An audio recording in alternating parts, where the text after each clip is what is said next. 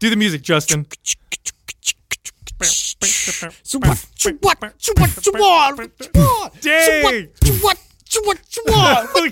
We get funny with the money that you bought. You know what's funny? So because we're all, that was horrible. Did you pour my drink, you motherfucker? I will, because we're slightly. That's Sal's job. He's closest. It was his job like 10 minutes ago. I'll do it in a second. But we gotta do this commercial. I like that first. Beat, Adam. That we gotta do this commercial. I got you, bro. Yeah. No, I know what happened. We're all Sal. You didn't contribute. We're all inebriated. We thought that sounded good when we listened to it sober. We're gonna fucking sound horrible. Why you gotta bring us down, dude? We're in a good spot. It's right gonna now. Make us all crazy. Hey, tell people, such a mood killer. Tell these mofos how they can save some money, dude. Please. So here we're about to give you guys a secret. I swear to God, it's like the book, The Secret. This is a secret code, but it's better. Special for the Ben Greenfield interview. It's not as much of a cult. Save this. This is a code. It works on any MAPS program. I don't care what MAPS program. MAPS Anabolic, MAPS Performance, God. MAPS Aesthetic, MAPS Prime, MAPS Anywhere. Whichever MAPS program you haven't got yet. I mean, for goodness sakes. Use this code and you'll get not 5% off, not 10%, off, 20 fucking % off. Get out of here. Any of those programs with this code right here. Get a pen and paper. I'm going to give you 2 seconds to grab one. Ready? 1, 2. Here we go. Okay. Special 20. Special has to be in upper caps. Special 20. Like Adam is special 20. 20. Special 20. That is your code for 20% off any MAPS program. That's it. Do it now. Don't be stupid. Mindpumpmedia.com. Mindpumpmedia.com. If you want to pump your body and expand your mind, there's only one place to go. Mind Pump. Mind Pump. With your hosts, Sal DiStefano, Adam Schaefer, and Justin Andrews. You even know his website name, fucking Ben Greenfield Fitness. Thank you, Justin. Let's hope it's that. Come on. Listen, bunch of assholes we are. Ben is a fucking stud, and we're not going to. I love the guy. He's one of our favorite people. You're going to hear us talking to him in this next episode. But I want to let you guys know something. We were not totally natural during this interview. There was a little bit of enhancement, mind enhancement. That's right. I'm not going to go into what it was. We're not going to talk about the red ball therapy. Yeah, it could be some of the maybe hacking, that was it. The biohacking tools. Could have been microdosed of mushrooms or LSD or natural nootropics or chimera. Or that you're excited about life. Or it could have been all of those things at the same time. Yeah. I'm not saying it was. I think it was the altitude. I'm just saying it could have been. Come on, man. And so you're going to hear a fire episode. I was dehydrated. It's a fire episode. Great time with Ben Greenfield. You can find his website, Ben Greenfield Fitness. He's also got a great podcast. If you like to learn stuff, if you like to be smart, if you want to know more than the next guy. This is like, Ben is I've never met more of a true biohacker than Ben. Ben is very well-read biohacker. There you go. That's another thing, too. Like, I've met some guys that like claim to be biohackers and they like know a little bit about one thing. Like, this motherfucker knows a lot. He reads everybody's shit. Yeah. Very smart guy. Great man. Great father. Great host. Here's Mind Pump talking to Ben Greenfield. Let's try and do 2 times speed talking the whole time. He's one of my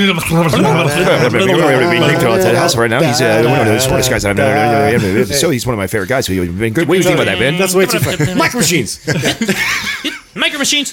Where do you think that guy is at now? Disclaimer. The Micro Machines guy? Yeah, where do you think the Micro Machine guy is at now? He probably just collected a bunch of royalties, shaved his little mustache, and moved to... He's just selling it. Like, do you think he made that much money? Everywhere. You think he made millions? I think he made a good amount of money. His heart exploded. I think he made a decent amount of money. He probably died of it. We should look him up, the Micro Machine guy. Yeah, Micro Machine voice. I'll just never forget him and the OxyClean guy. Do you guys remember the joke, the Micro Machines joke that everybody said in elementary school? No. You go up to your buddy like, hey, does it say Micro Machines on your dick? And they'll be like, no. Be like, then it's not the real thing. Remember the commercial? If it didn't say Micro Machines, it's not the real thing. That's I was only applicable back then. Nobody ever did that to me. Did you? I missed out a lot being You made a very sad face when you said that. Yeah. I was homeschooled. It made me feel like an asshole. I would have laughed at that joke if it was in my childhood. I was homeschooled. What are friends? Yeah. So this is crazy. Reunions are awesome. We're all super, super optimized right now. But we need to let our listeners know I had something on my head that is sending light to my scalp. That was a neuro. It was photobiomodulation. So it was bathing my scalp with photomodulation. And I had a nose, what I call a nose dildo, but it's actually a nose something else. Clamp almost. Nose dildo for Alzheimer's. And big difference between that and a regular nose dildo. My bad. And it sent light into my nose because apparently that also is good for your brain and it increases... Releases nitric oxide. Into my brain. Right. And activates mitochondrial activity in neural tissue. Okay, wait, back that up a second. So the light actually releases the nitric oxide? The light causes the release of nitric oxide by mitochondria. Or by the cells in the neural tissue, which activate mitochondria. Okay. But the cool thing is the nitric oxide crosses the blood-brain barrier.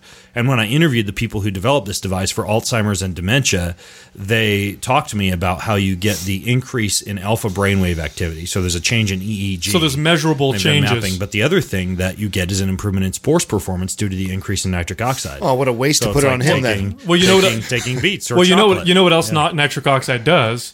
You get a boner. It helps you with your boner getting ability. So that would explain what happened shortly after. Doesn't Viagra have a ton of that? No, Viagra doesn't have a ton of nitric oxide. Viagra reduces the degradation of it. Sildenafil. So nitric oxide actually stays active. And so the best way to use Viagra, if you're going to use Viagra, is you have a bunch of beets or arugula or chocolate or something else that's going to amplify the nitric oxide release. The sildenafil will increase the amount of time that it stays in the bloodstream. Okay, we got it. And you're the dude with the priapism in the emergency room. And you got it. Exactly. And then you get a boner for 4 hours. Got to back that up because I feel like let's be honest here. There's a lot of listeners that got to be using Viagra. Yeah, what's the Viagra recipe here? You just said what? What did you combine it with? So you'd want it's a PDE5 inhibitor. There is this. Okay, well, instead of talking all nerdy and science, let's explain to somebody who would actually take Viagra and want to amplify it with some shit. There was this summit called the Men's Sexual Satisfaction Summit online. I'm sure you can probably Google it and find it. And I talked about how this idea, like this 4-hour chef idea, I like Tim Ferriss and a lot of his ideas, but this whole concept that he has in that book, I think of a pre-sex meal of steak and some really, really fatty foods along with, I think it's pine pollen, is his recommendation so that the fats increase the libido-enhancing potential of the pine pollen.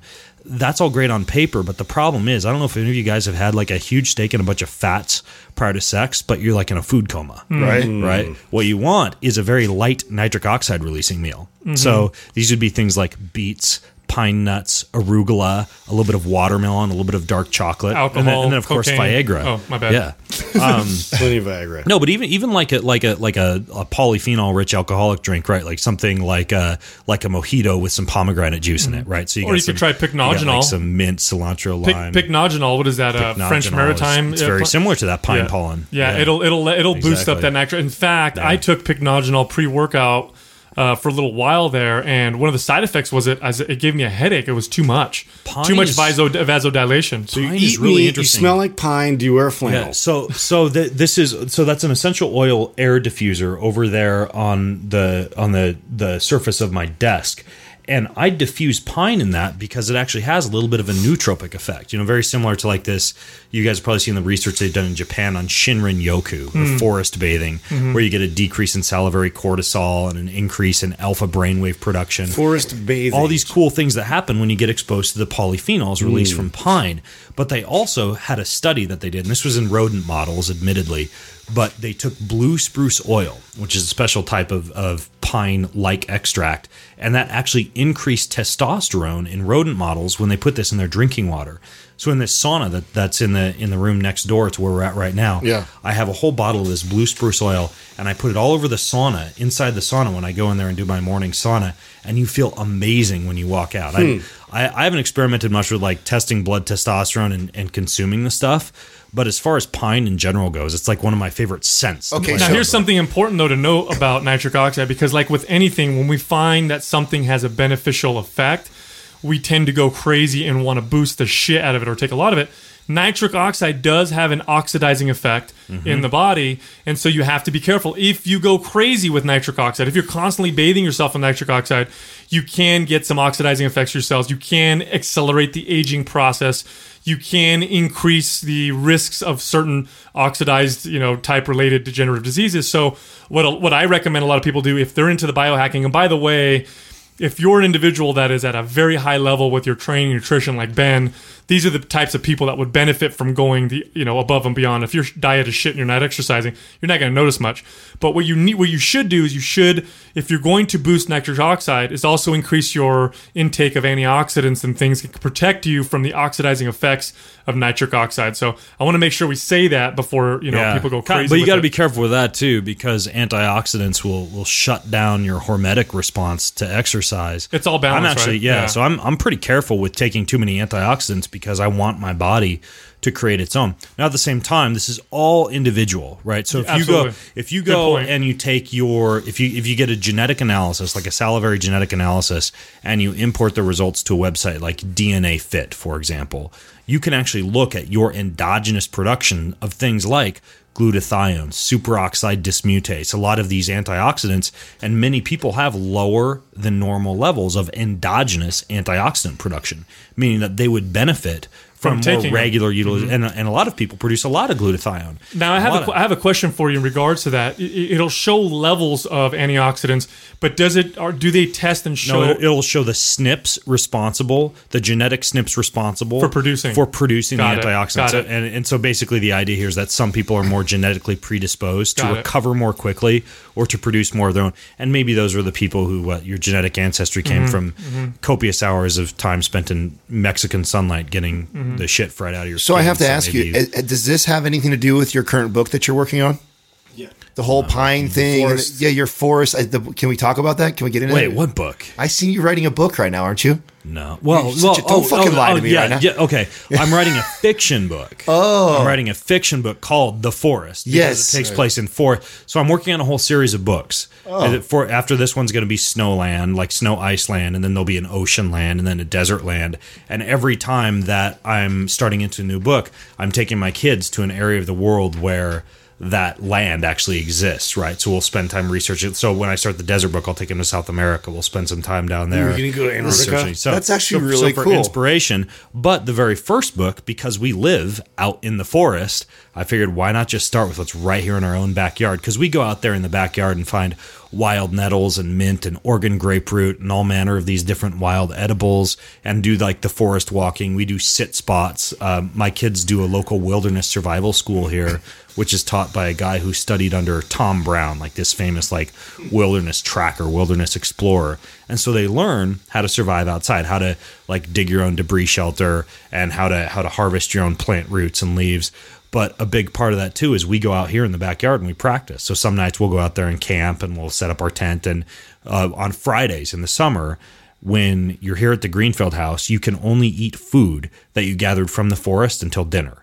Right. And until then, all you can eat is what came from the forest. So you can take it back, like you can go get wild nettles and you're allowed to use things from inside the house. So you can get wild nettles and you could take some avocado oil or olive oil, come back in and fry those up with some pepper. So you're teaching your kids this right now. This is like you're so ready for zombie apocalypse. So ready. Exactly. Actually, zombie apocalypse is basically a shotgun. I mean, fuck the wild nettles. I'm going straight for the home defender.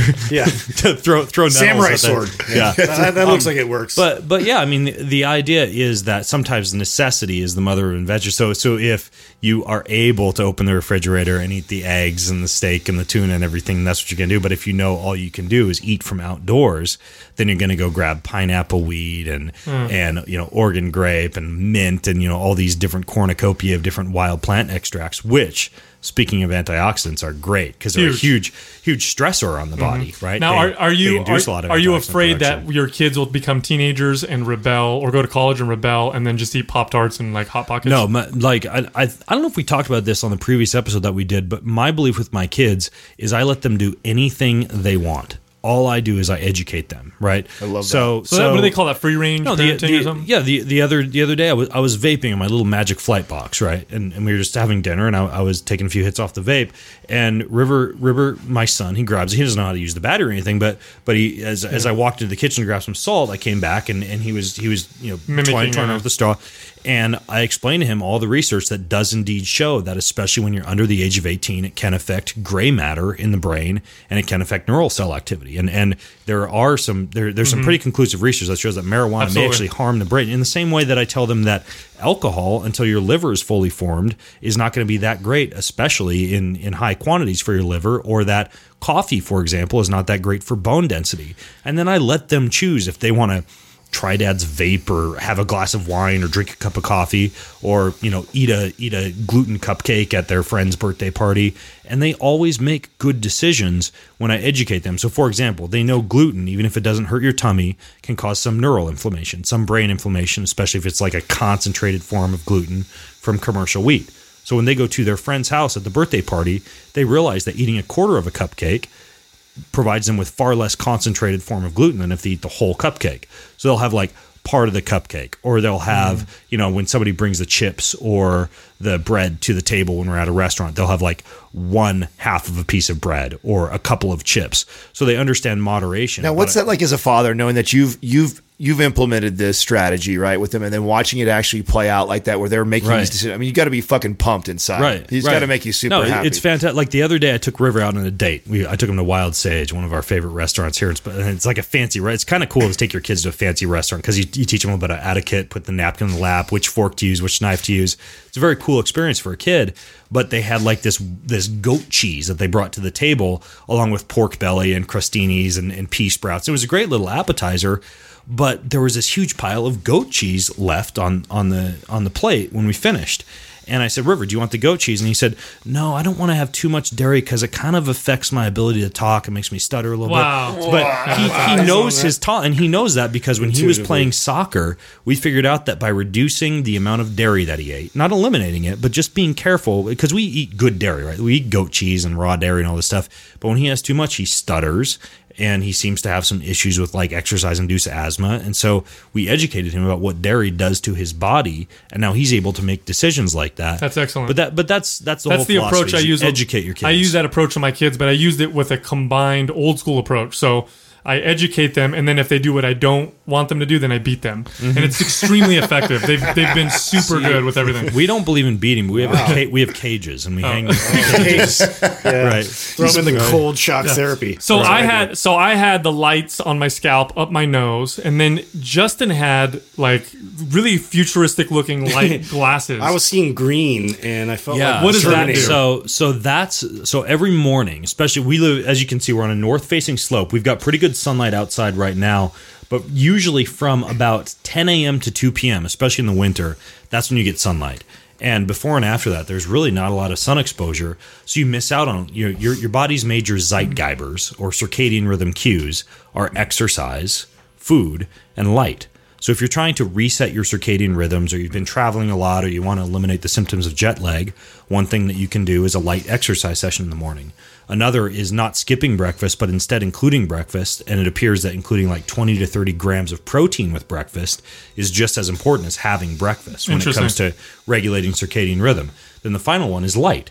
And blue light from sunlight is ideal. We're standing in my office right here underneath. You see how bright these lights are? Yeah, these are with these full spectrum or whatever. When I'm in here in the evening, these lights are not on because these are made by a company called Lighting Science. They're called biological LED bulbs. And they produce huge amounts of light from the blue light wave spectrum, which is great for shutting down melatonin and for sending your body a message that it's daytime, especially, we're as close as we can get to standing under sunlight right now by being underneath these bulbs. You can see over there attached to the desk lamp on my office is what's called a Ruby Lux lamp.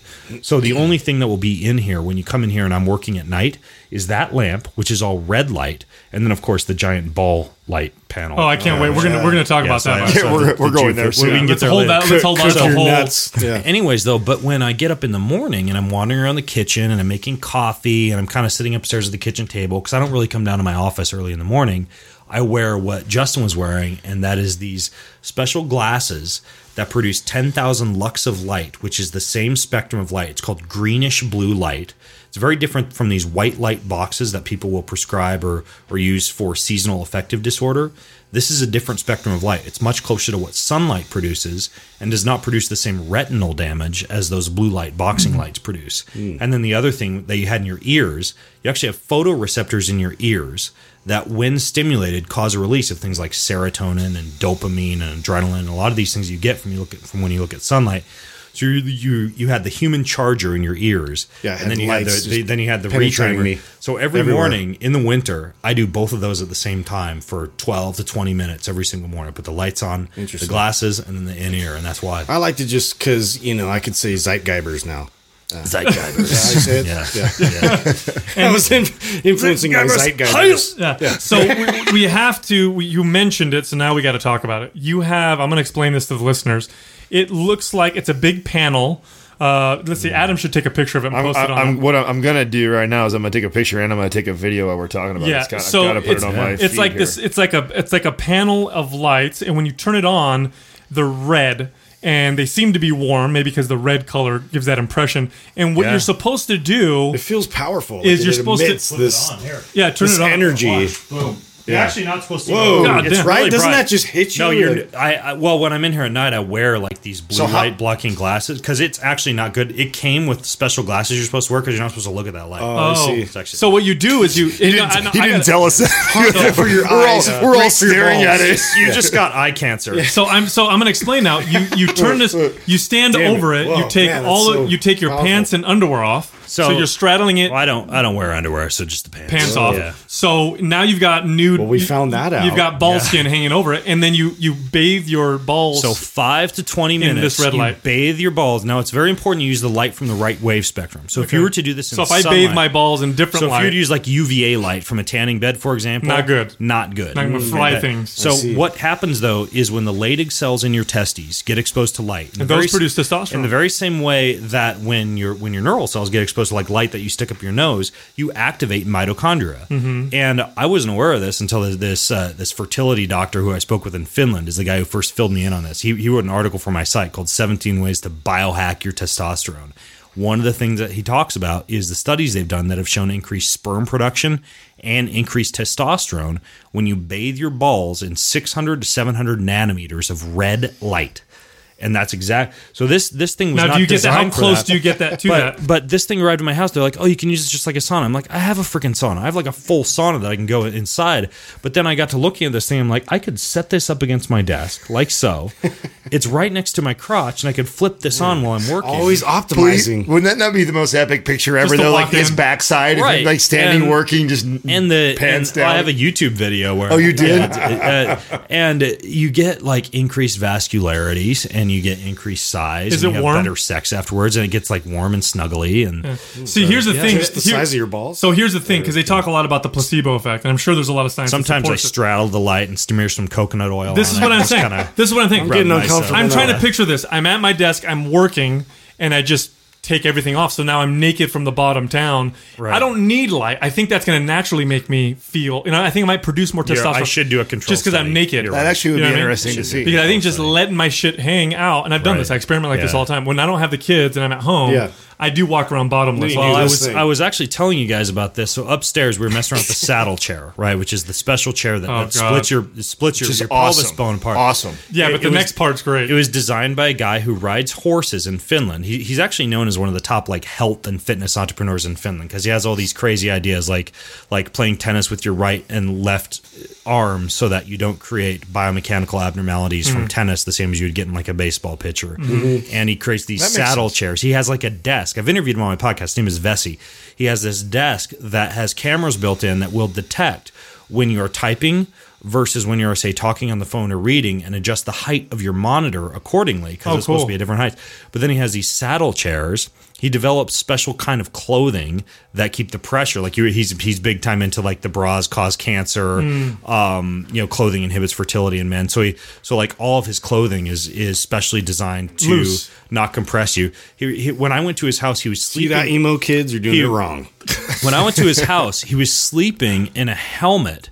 at night because he was trying to figure out the ideal height for a pillow that he's designing to increase the amount of cranial flow, like blood flow to the brain, because he believes that like the cocked neck from the height of most modern pillows reduces the blood flow to the brain and the biomechanical position of the neck while you're asleep. And then the thing that I think that you were talking about was he's trying to convince the entire Finnish swim team to begin to do all their training naked because he's found that the tightness of the swimwear actually reduces the... And he's really into that. Right, the motor recruitment of the glutes. So you get less glute extension, less glute activation. You could argue that science. I know we could argue that science. So he's like, well, you should do all your swim training naked. Yeah. And so like a lot of these things kind of make sense. Yeah, absolutely. But, all right, but now we got to do this. Well, here's the thing. I don't know about this. We own our own... And by the way, I swam laps naked with him when I was there. No, you didn't. Wow. Yeah, just to test this out. So like we went to his local gym early in the morning. Nobody was there in the pool, so we just took all our clothes. You're the greatest sport ever, Ryan. Yeah. Did they touch?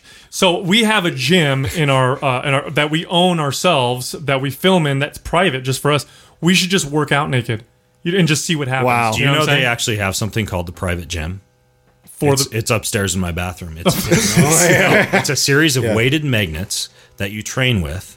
Very similar to like the old school method of like putting a wet towel around your dick. Oh, yeah. Getting a boner and training the strength of your boner by hoisting an increasingly wet and larger towel. This is the same thing. Except I've been doing this for five towels. It's a little magnet. It comes with a little booklet training program. I'm not touching those. And you get a boner. Yeah, don't touch the magnets in the bathroom. You get a boner. Every time you train with it, I did 2 months of training with it. I wrote a whole report on my website. Did you really? Yeah. And basically what it does is it gets you stronger and stronger because you add magnets every time you train. Oh, this is great. And the little magnets fit right around your dick, and it's called the private gym. You can Google it. You have to. Oh, my God. We should sell it on our website. Are you sponsored yet by them? Are you sponsored? No. Please. Oh, okay. No. Come on. But actually, I did. Missed an opportunity. My website did get sponsored for a few podcast episodes by the people who do the shockwave therapy for your dick. Whoa. This is a lot of dick training. Sounds aggressive. You have a very... Okay. This is right up our alley, though, I feel like. I feel like why aren't we sponsored by a company like this? So this was when I went I spoke at a yoga retreat in Costa Rica. And on my way back, flying home from Costa Rica, I stopped off in Florida at this clinic called Health Gains. And what they do is what's called extracorporeal shockwave therapy, where I walk in there. And they hand me this bottle of numbing cream that I smear all over my dick. Then I walk into this room and there's this looks like some out of a movie. Hot nurse in like the white nurse's outfit, like holding this wand, smiling at me. And I sit down in the medical examination chair, spread my legs with the numbing cream on my dick, and they do 20 minutes of shockwave therapy using a specific acoustic frequency. Do they have like a button that they're just... And what it does is it causes some vascular damage. It's like a hormetic treatment for your dick. You grow new vessels, and since I've done that, the effects last for a month or two. I mean, I'm in. So basically, you get these massive boners every night.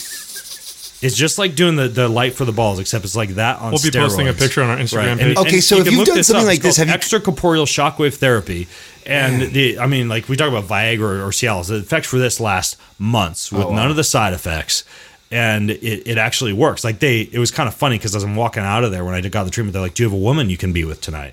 Are they gonna offer you one? Yeah, I'm fucking 3,000 miles. You gotta use this thing. And it was kind of funny because I'm like, I'm supposed to have dinner with my grandma at a Cuban restaurant. Oh my God! So they're like, okay, so you might want to wait till you get home. Yeah. But it's kind of funny because I was sitting there with my grandma at the Cuban restaurant when stuff kind of started, like the numbing cream started to wear off and things started to like move around down there. It was like tiny little snakes in my dick, and I was like, "Holy cow, what's going on?" This is really awkward, Grandma. Yeah. Hey, Grandma, can you wet your napkin and hand it to me, please? Yeah. We're gonna do some exercises. Yeah. Wow. Exactly. That's almost like that. That's almost like that. What's that thing you were talking about? Are you going to finish your black beans and rice? Because my dick is hungry, I think. the penis pump? Yeah, what's up? You were talking about this growth hormone and penis pump thing that apparently makes things grow. I met a doctor. It was Adam's combo. Yeah, I met a doctor who swore up and down that if you were taking growth hormone and you were using a penis pump, that you would see a significant change. Permanent growth. I asked these people how this is different than a penis pump, and they said you can cause some vascular damage with a penis pump, very similar to this. Yeah, right. That's what I was going to ask you. But what I did was because I I mean, I'm out here. I'm a complete like hippie out in the forest. I don't like to have to fly to a clinic in Florida to do this kind of stuff. So I started to research these units to see if I could buy one for home use, like one of these extracorporeal shockwave therapy units. And I found a company in Germany that actually produces this same type of unit that they used on me. Yeah. They wouldn't sell it to me. Of course. They will not sell it for consumer home use. I know why, because you could go too far. They don't want some kids sticking in their ears, or you don't want to break. You don't want to have someone break their dick and sue them, because if it causes damage, I'm assuming you could go too far. Breaking your dick. Which, well, if you think about it, is maybe if I just jacked up the music really loud and similar to this ball light, pulled down my pants in front of a speaker and just blasted it with sound, that I might get similar effects. Because I could not imagine walking. You could go too far with a penis pump, and you can still get away with that. I mean, you just kind of have a disclaimer. Here, play your guitar really loud next to my penis. Oh my god! Yeah. Biohacking goes in many different directions here. Absolutely. Now, what about you have to ask him what we were talking about last night. We were talking last night. And I said, this would be a great question as Ben with the whole biohacking. We were talking about people, what we thought in the future, where we're going to be as far as you're artificially intelligence. You're so you're so ahead of the curve when it comes to these advanced technologies. Where do you see AI playing a role in this? Because, AI is going to change, potentially can change everything. So here is what I'm most excited about with AI. And this is being developed right now by a company. I had a walkthrough of it last week, and I'm under NDA. I'm not allowed to actually talk about which company is doing this. But the idea is that you get your blood, your saliva, your microbiome, your urine, your hormones, everything tested.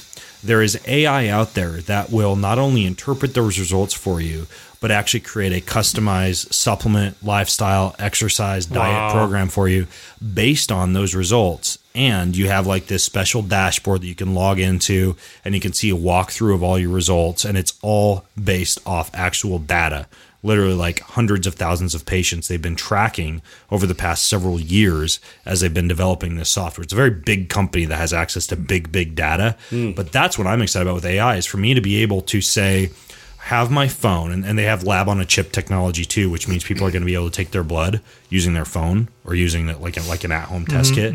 So what excites me is being able to test my blood, plug it in, attach my phone to my computer, real time, and all of a sudden, boom, there I can see it. So AI is interpreting all my values, but then also, more importantly for me, rather than me have to pay a physician or pay a consultant or pay a trainer or pay a dietitian, you can make little micro tweaks. All of a sudden, boom, it's right there in front of me. Tells me exactly what to do. God, how awesome it's gonna be. All of a sudden, not only is microbiome and blood testing affordable to the masses, but think about the potential for this. So. Oh, you could apply towards the medical route. You can apply towards. So here's something, and again, and I can't say which company this is, but for example, they're partnering up with a food company, meaning that what you can do is you can actually, these companies like Blue Apron and HelloFresh, like what if they had access to your AI or to all your blood, saliva data, customized meals created for you based off your macronutrient ratio and your nutrient deficits, delivered to your home. You get all the ingredients with the recipe cards. You make the meal yourself, and it's all tweaked for your custom. It's just getting way more specific. Yeah. I have to say this, probably one of the most frustrating things that I have to say to people when they ask me questions about nutrition and exercise and supplements and sleep and all these things, the most frustrating answer that we all have to give people is it depends. Yeah. It's always what you have to say. It depends, and that there are general rules, but the variances between individuals can be absolutely dramatic.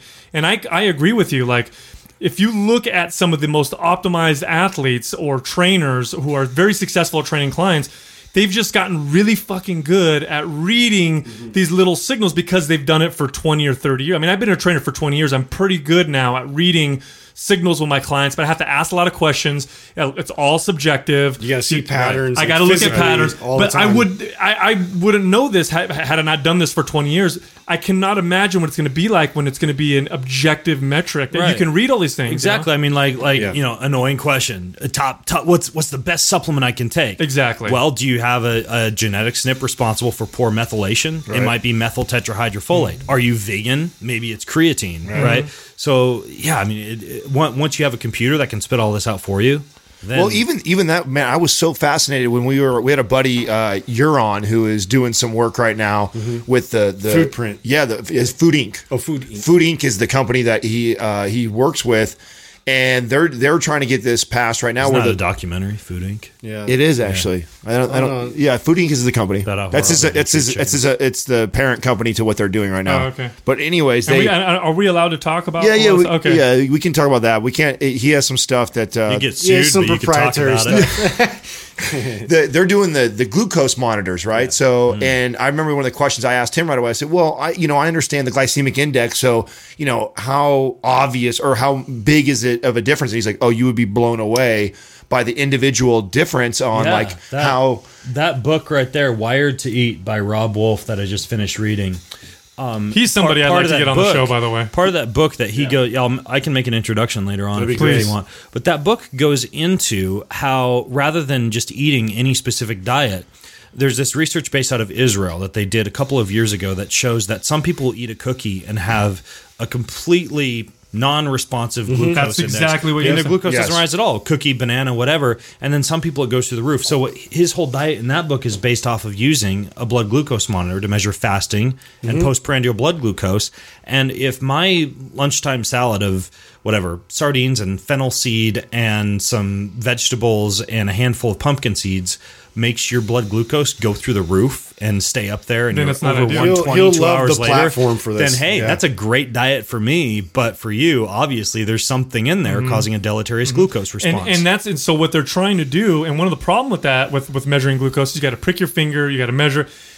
They have devices now, and what they're trying to do is bring these to the mainstream market where it's constant. It's in your shoulder, and you go like, this is your iPhone. Yeah, yeah.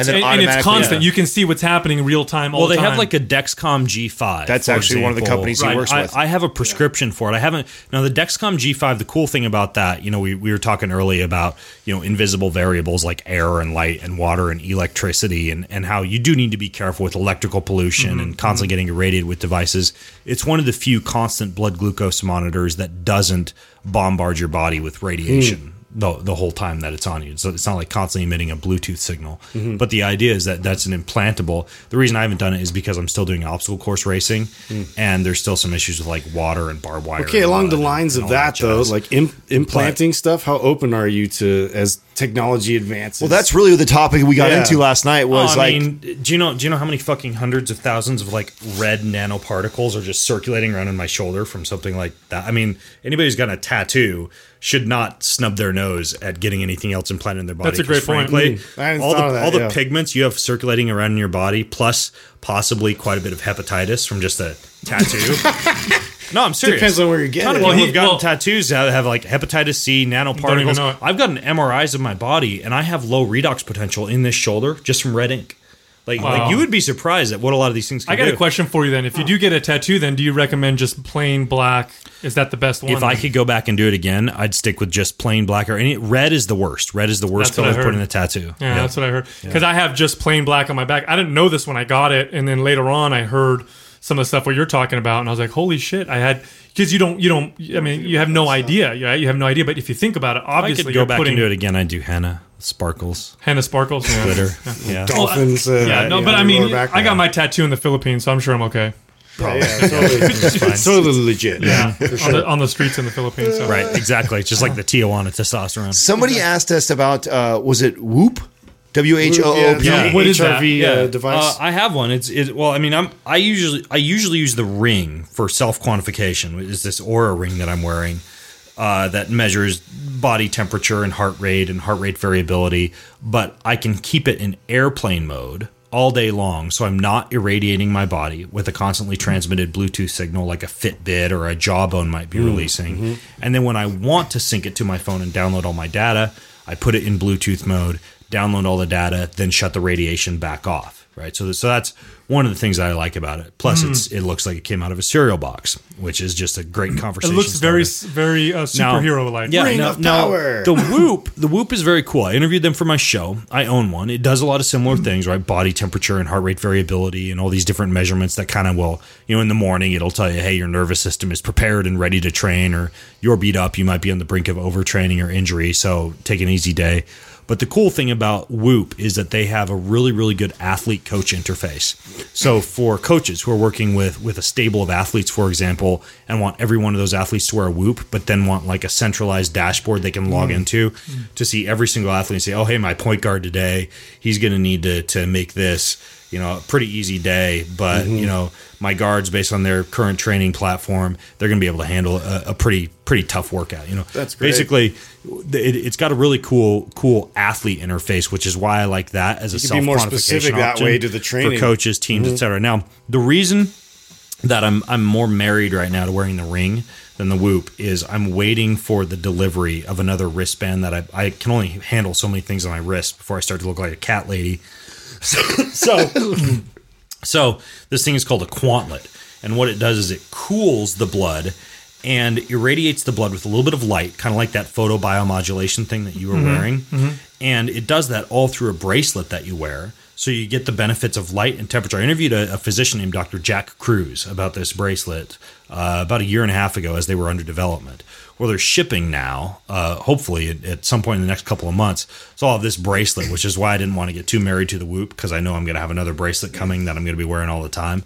So that one's called the Quantlet, and that's basically using temperature and light to regulate health. It's not a self-quantification bracelet, but I figure combined with that, the Ring, and my watch, my arms are going to be heavy enough. So. Wow, awesome. My biceps are going to be huge. What now? You're constantly competing and training for different events. The last time we talked to you, you had done an event where the hunting one. Yeah, where it's like an obstacle course, and then you have to shoot at targets and throw spears, and which I think is fucking awesome and really mimics ancestral hunting. It's that's why outside right now you guys see like a bunch of ropes hanging from the trees and rigs and logs. Like this is my training grounds. Well, I was just going to ask you: Is there anything coming up? Are you training for anything in particular? What does your workouts look like now? I just signed a contract with Spartan and Reebok. Oh, did you? So I'm racing for the Spartan Pro team now. Oh shit! So congratulations! All over NBC this year and running up and down the hill. So that's really the main. Oh, we have to come to a major event for sure. Come on. Yeah, there's six. If you go to Google and you Google like NBC Spartan races, you'll see the races. So that's going to be the main thing for this year. But then I'll be trying to defend my Idaho title for Train to Hunt and trying to win nationals for that. That's the bow hunting obstacle racing competition.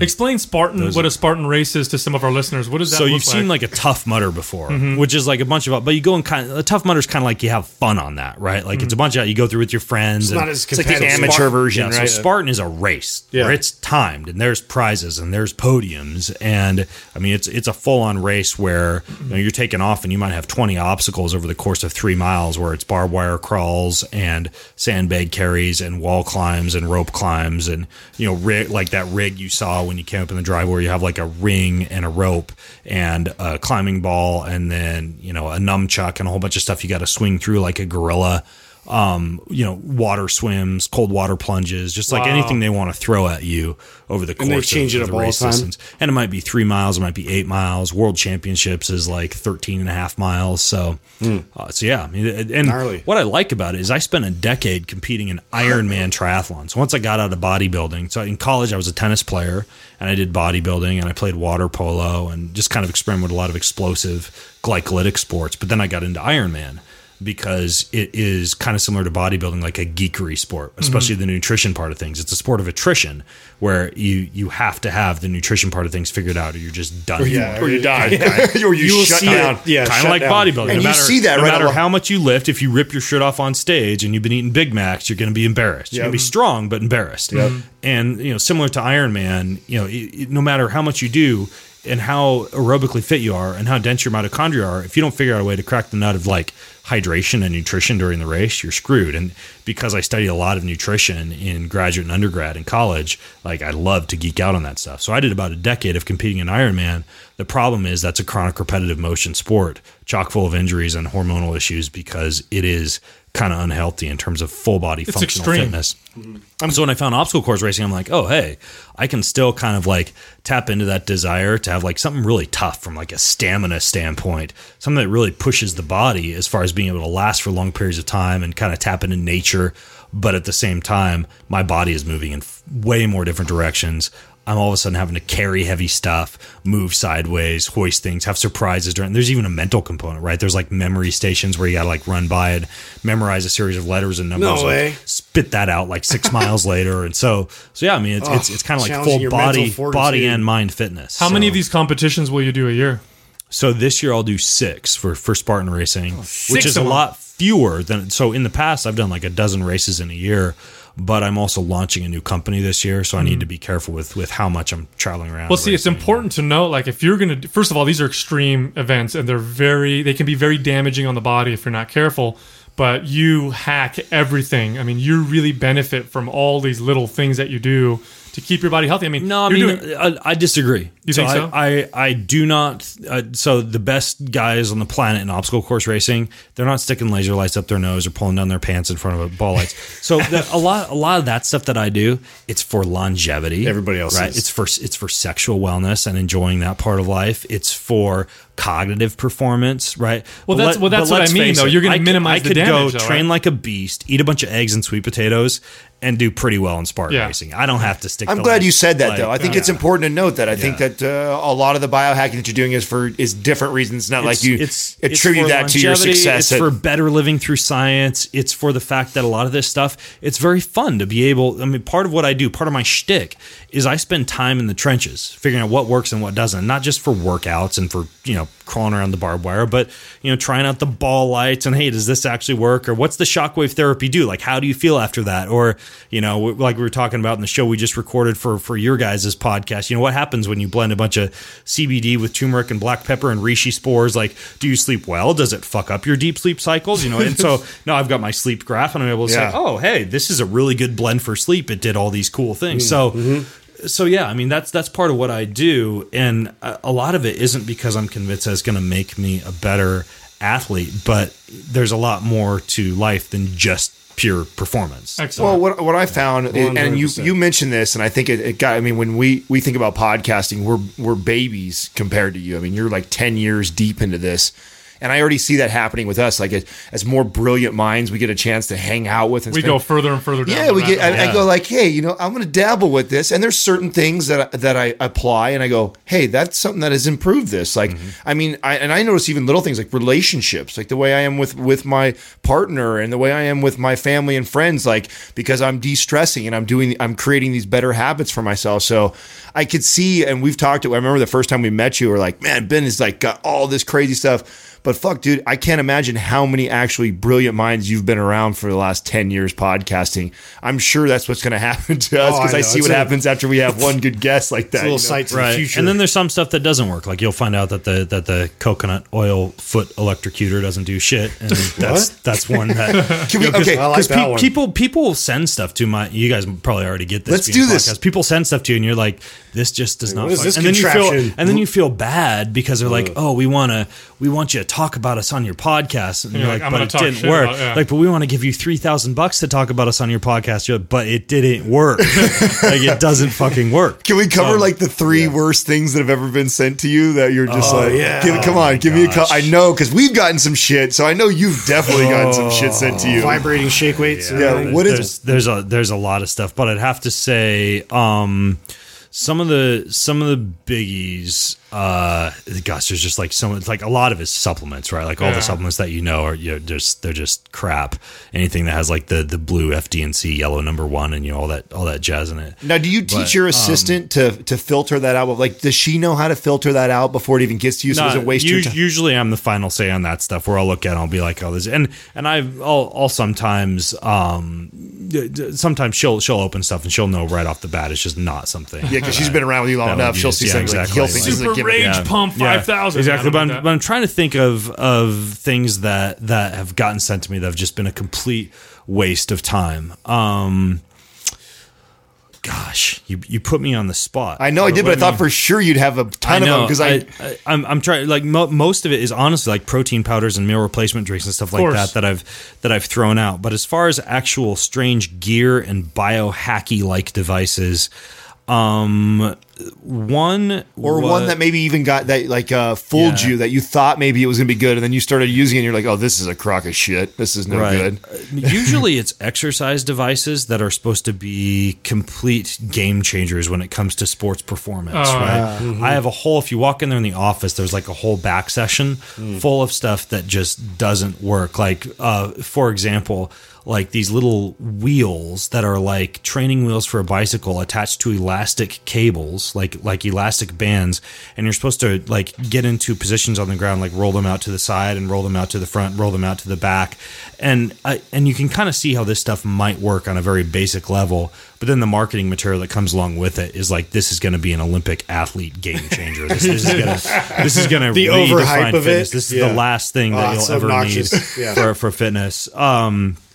What's another one that was really just kind of like a lot of these gimmicky made for TV totally right devices. You got to get those. I had the craziest one when I was watching spring training baseball. There was this guy that had, it was basically like these glasses that would flash, so it had like a strobe effect in it. So they were trying to market it like it would slow the ball pattern down so you could recognize it as it was coming into the plate. These guys that were wearing them, they were hitting them and they were going everywhere, like into the stands. And like once they took it off, it was just like they're so disoriented. So there's one just fucked them up. So there's one up in the bedroom that. So this is the perfect example.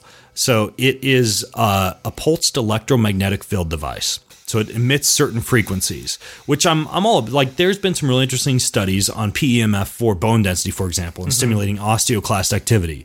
And these are actually PubMed peer-reviewed studies that have shown increased rate of bone healing. I've used PEMF devices, for example, for sleep before, where you'll put it over your brachial plexus, for example, and it'll stimulate nerve endings in the brachial plexus and cause a little bit of an EEG change in the brain in terms of like your delta brainwave production for while you sleep. Well, this one you place next to your bedstand, and the idea, bear with me here, is that certain organs will vibrate at certain frequencies. This is based on like Chinese herbal medicine and Ayurvedic medicine, where like your liver vibrates at a certain frequency and your heart at a certain frequency. And so you set this PEMF device next to your bedstand, and it broadcasts certain frequencies. So last night, for example, I set it on the love frequency to build up your feelings of trust and love and feel goodness while you sleep. And then I pushed play. Now, I'm not going to badmouth it yet because I haven't tested how much love I have today. Or like my heart rate. You seem lovey today. I feel a little lovey today. Yeah, you did. So I'll give it the fair shake. I've been humping legs right and left. Yeah. But that's an example of something that it's an example of something that arrives. And I'm like, what the hell is this? What's it supposed to? So it's got like, I can set it for trust or willpower or love, and apparently like if you wave it over your colon, it causes like a near instantaneous dump of all waste matter out of your body. And so that's an example of something you did use one of those like stomach massages, which I've heard that actually does work. Oh, for inducing peristalsis, using any type of vibration tool moved in like it would be a clockwise motion, right? Following the motion of your colon. Okay. So from the top, across, down, over, and down, right? Like the way that your large intestine travels through your body. That can induce peristalsis. I mean, you have that in the morning before you drink a cup of coffee. Get a nice poop. You poop like a baby. Like there's a device called a Myobuddy that I have up in the kitchen that I'll, like when the coffee's on, I'll sometimes take that and just like vibrate across, down, over, and down, just following the path of the large intestine. And you like, especially like when you're traveling, if you have the ability to do like self massage when you get like traveler's constipation, stuff like that. Yeah, it works really well. Oh, I bet. And then you get your squatty potty. You play the most. That makes a lot of sense. I'm coming over here for the most epic shit. I'm coming to Ben's house for the most epic shit of your life possible. Exactly. And there is a stainless steel enema kit in there somewhere if you wanted to. You got everything. Excellent. No, man. I actually am, and I know we're running up against time here, but I actually am giving myself an enema right now as we were talking. Stop it. No, I'm serious. They make what? No, I use a glutathione and coffee based implantable suppository. You put one in your butt before we got over here to get all the effects of glutathione production. Get the fuck out of here. Adam's going to take a video. It's called a prove it. I want to see this. But no, it's you guys have seen. No, don't prove it, please. So suppository. It's a suppository-based coffee and glutathione enema. Whoa. And I have one inside of me right now. Squeezing. Any excuse to put something. I saw your posture was a little different. We're down with that. So, it's but no, this like you put it up there, you're not supposed to poop it back out. Like it just kind of dissolves in there, and it's like so. Here's one other that I don't know if you guys have tried. Since you're in Washington State though, and you have access to a cornucopia of dispensaries, you could try this too. Weed suppository. THC suppository. Have you tried this? No, God, I would think that would hit like you like a if you do a THC suppository, you get high THC fast. Capsule, you get high fast, but it's a localized high for your crotch. You do this before sex. Whoa. It's freaking amazing. God.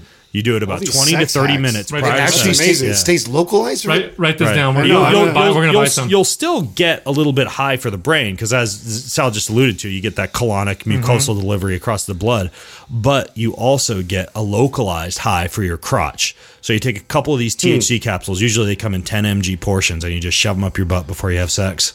Freaking amazing. See, is there a brand or a name you know? You don't want to go too... I feel like the very act of like you have your girl over and you're like, hey, honey, this is totally going to make us have better sex.